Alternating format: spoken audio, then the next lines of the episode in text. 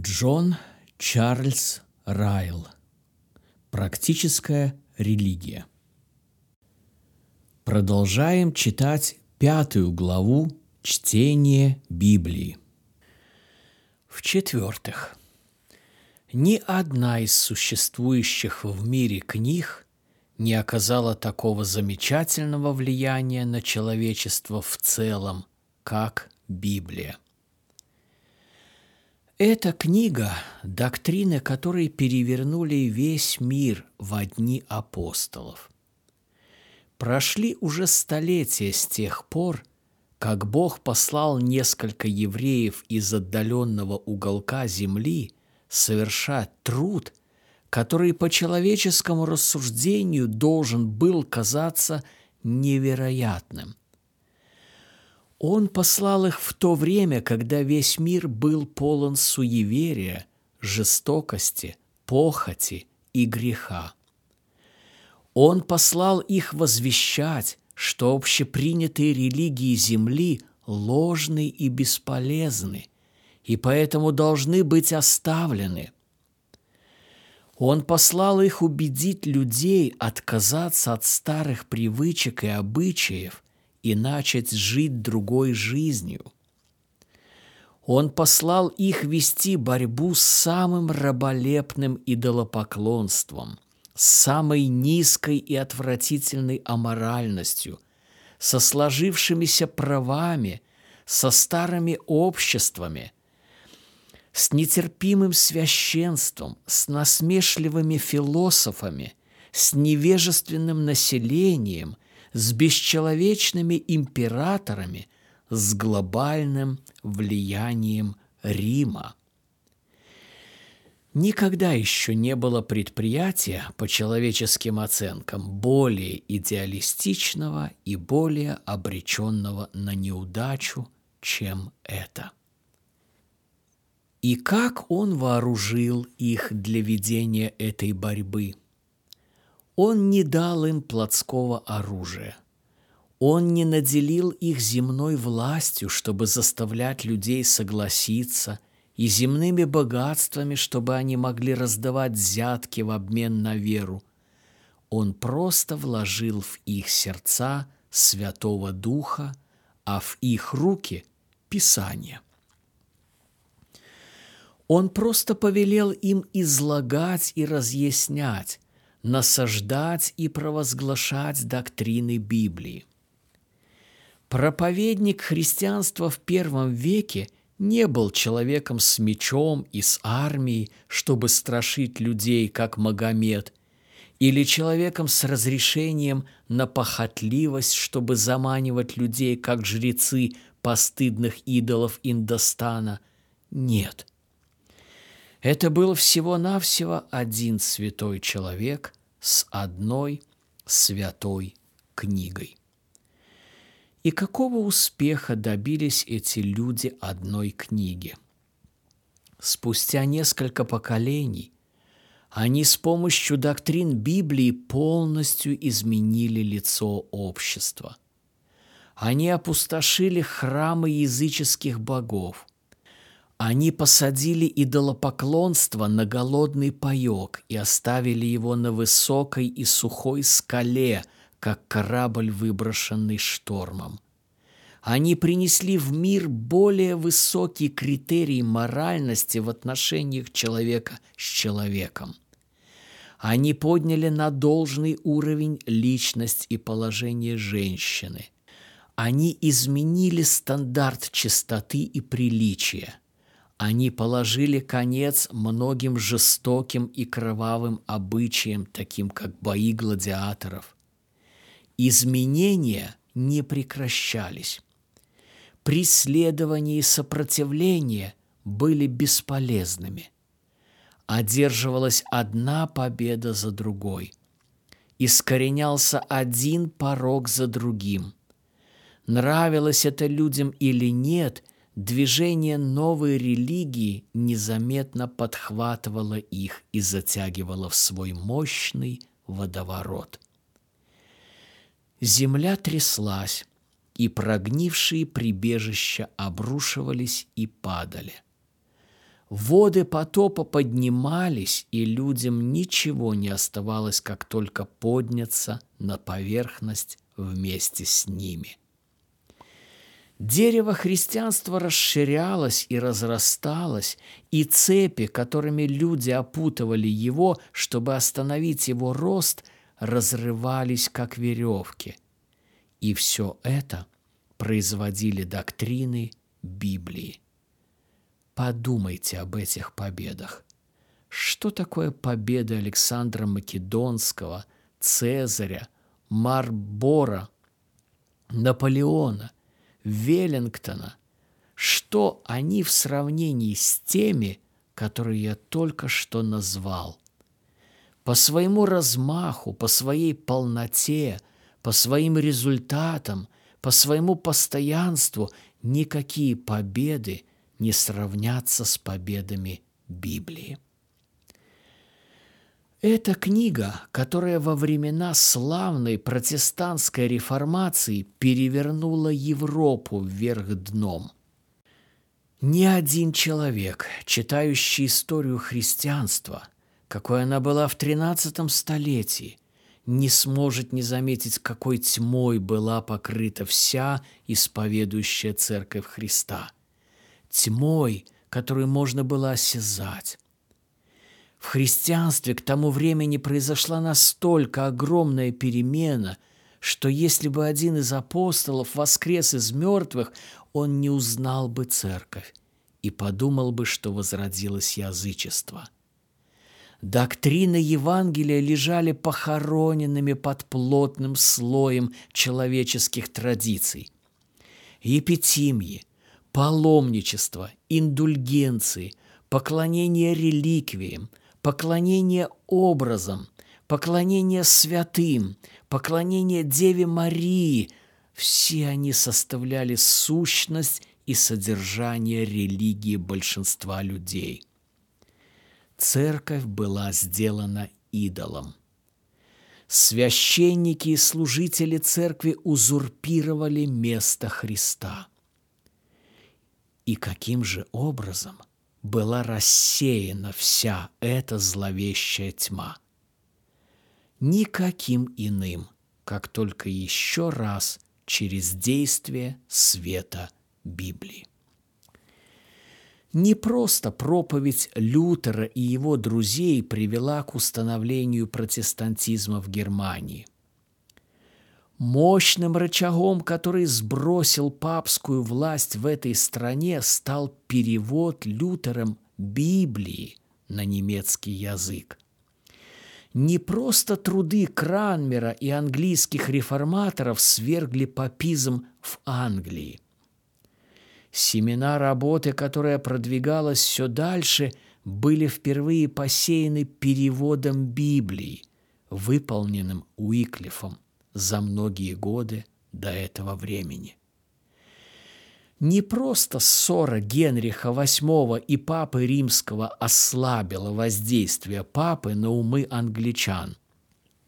Этому содействовало королевское разрешение на перевод Библии и его помещение в церквах, чтобы каждый, кто хочет, мог прочитать ее. Да, Именно чтение и распространение Писания главным образом способствовало делу протестантизма в Англии, Германии и Швейцарии. Без этого, вероятно, люди возвратились бы к своему прежнему рабству сразу после смерти первых реформаторов. Но через чтение Библии общественный ум – постепенно подвергался влиянию истинной религии. Глаза людей широко раскрылись, их духовное понимание значительно расширялось. Мерзости папизма становились отчетливо видимыми. Превосходство чистого Евангелия становилось идеей, которая прочно укоренялась в их сердцах. Тогда уже напрасно папы громогласно угрожали отлучениями от церкви. Бесполезно было королям и королевам пытаться остановить распространение протестантизма огнем и мечом. Все это было слишком поздно. Люди знали слишком много. Они увидели свет. Они услышали радостную мелодию. Они вкусили истину. Солнце взошло над их разумом – покрывало упало с их глаз. Библия произвела в них назначенную ей работу, и эту работу невозможно было уничтожить. Люди не хотели возвращаться в Египет. Была совершена умственная и нравственная революция, и наибольшая заслуга в ее совершении принадлежит Слову Божьему – те революции, которые совершает Библия, это настоящие революции. Что такое революции, описанные в Эрта? Что такое все революции, через которые прошли Франция и Англия по сравнению с этими? Нет революций столь бескровных, нет революций настолько достаточных, нет революций с такими многочисленными благотворными результатами, как революции, совершаемые Библией. Эта книга, вокруг которой всегда вращалось благосостояние народов, и с которой неразрывно связаны самые благие интересы каждой нации в христианском мире – в прямой зависимости от того, насколько почитается или не почитается Библия, в стране царят свет или тьма, моральная чистота или разврат, истинная религия или суеверие, свобода или деспотизм, хорошие законы или плохие. Откройте вместе со мной страницы истории, и вы найдете доказательства этого во временах минувших. Прочитайте об этом в истории Израиля в эпоху царей. Какая ужасная греховность в то время господствовала. Но что в этом удивительного? Закон Господа был полностью потерян из виду – и книга закона была найдена брошенной в одном из углов храма. Написано об этом в 4 Царств 22.8. Прочитайте об этом в истории иудеев во времена нашего Господа Иисуса Христа. Как отвратительна картина книжников и фарисеев и их религии – Писание было устранено человеческими преданиями. Прочитайте об этом в истории Церкви Христовой в средние века. Что может быть хуже повествований о ее невежестве и суевериях? Но что здесь удивительного? В любое время может воцариться тьма, если люди не имеют света Библии. Это книга, которой цивилизованный мир обязан многими из своих лучших и похвальных институтов. Наверное, немногие осознают, как много хороших вещей, которые люди приняли для общественной пользы, берут свое отчетливое начало в Библии. Библия оставляла свой вечный след везде, где только ее принимали. На основе Библии составлены многие из лучших законов, при помощи которых общество поддерживается в порядке. Из Библии был взят моральный стандарт относительно правды, честности, отношений мужа и жены, который доминирует в христианских странах и который, как бы слабо он не соблюдался во многих случаях, определяет такое огромное различие между христианами и язычниками. Библии мы обязаны самым милостивым постановлением для жалкого человека, учреждением Господнего дня. Влиянию Библии мы обязаны почти всеми гуманитарными и благотворительными организациями, которые сегодня существуют. О больных, бедных, престарелых, сиротах, душевно больных, слабоумных, слепых никогда никто не подумал бы, если бы влияние Библии не было распространено в мире. Вы напрасно будете искать любые заметки об учреждениях помощи этим людям в истории Афин или Рима. Увы. Есть много людей, которые смеются над Библией и утверждают, что мир прекрасно обошелся бы без нее. Но эти люди мало думают о том, как многим они сами обязаны Библии. Мало думает неверующий рабочий, который переносит болезнь в одной из наших замечательных больниц.